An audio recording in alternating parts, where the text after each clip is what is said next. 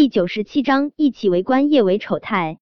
不是那天晚上的女人，不是叶维。叶安好想都没想就大声否认道，对上陆廷琛森冷的眸，他心中打鼓的厉害。他暗暗咬了咬牙，还是硬着头皮说道：“廷琛，我没有骗你，五年前的女人真的是我。那天晚上，我的确是流产了，但流产手术做得很快。”我流产后就去了酒店，刚好遇到了你。你不知道怎么了，你当时很可怕，你一看到我就把我按在了身下，你还把我给……叶安好垂下眼睑，一副无措恐慌的模样。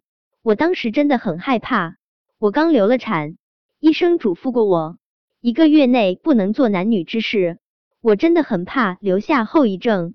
我挣扎，我呼救，可是。你不愿意放过我，大滴大滴的眼泪止不住的从叶安好的眼角滚落。廷琛，我知道我有很不光彩的过去。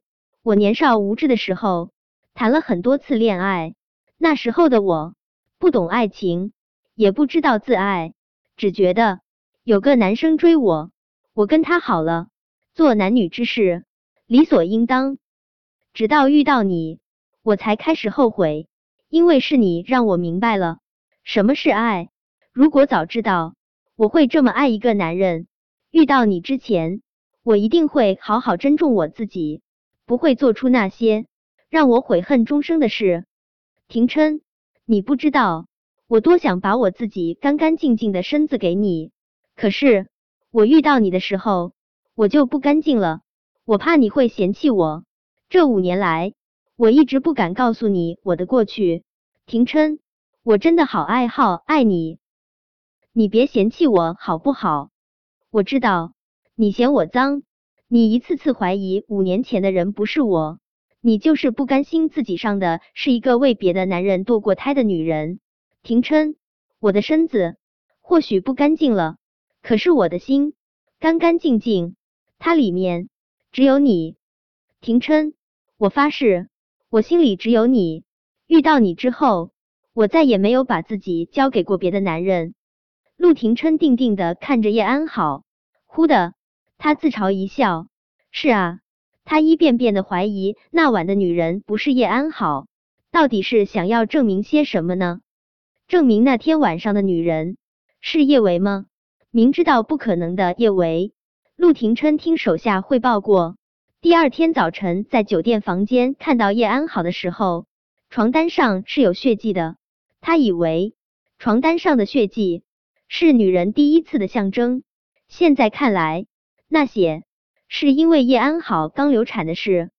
廷琛，我知道你不喜欢我，我不求你爱上我，你别总是把我推开好不好？叶安好楚楚可怜的往陆廷琛怀中贴。他还没有碰到陆廷琛的胸膛，就猛地被他推开，滚！被陆廷琛毫不留情的推开，叶安好的脸色有些难看。他知道陆廷琛会对他这么冷淡，都是因为他心中有叶维。叶安好恨恨的掐了掐掌心，陆廷琛现在是把叶维当成是珍宝，他倒要看看，等一会儿他看到叶维的丑态。还会不会将叶维捧在掌心？见又有人来到了走廊这边，叶安好不想让别人看到他被陆廷琛厌弃的一幕，他擦干眼泪，就快步往走廊外面走去。叶安好刚走出走廊没多久，陆廷琛也走了出来。叶安好装出一副焦急的模样，跑到他旁边：“廷琛，你有没有看到小维？刚才有人说看到小维和吴帅在一起。”吴帅的名声，他又不是不知道，他怎么能跟吴帅在一起呢？陆廷琛不想搭理叶安好，但事关叶维，他不由得多上了几分心。吴帅，嗯，叶安好使劲点头。小维要是真的缺钱，可以找我要，或者回家找爸爸要也行啊。他为什么要去勾搭吴帅呢？叶安好说了半天都没有说到重点。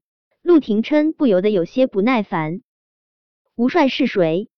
吴帅在圈子里很出名的，他在男女那方面口味特别重。玩坏了不少女人。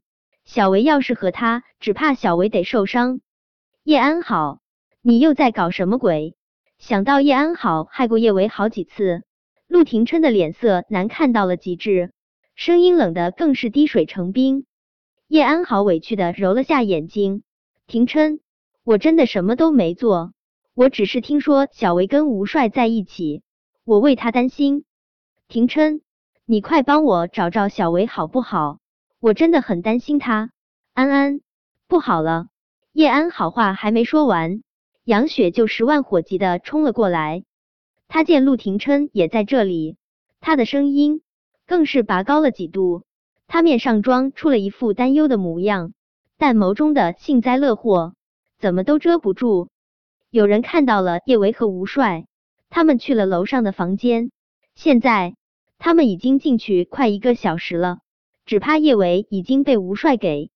你说什么？叶安好止不住的惊呼出声。他们真去了楼上的房间？对啊，杨雪使劲点头。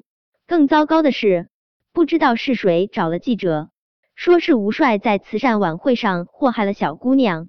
现在记者都已经堵在二楼了。吴帅本来名声就已经臭死了，他是无所谓。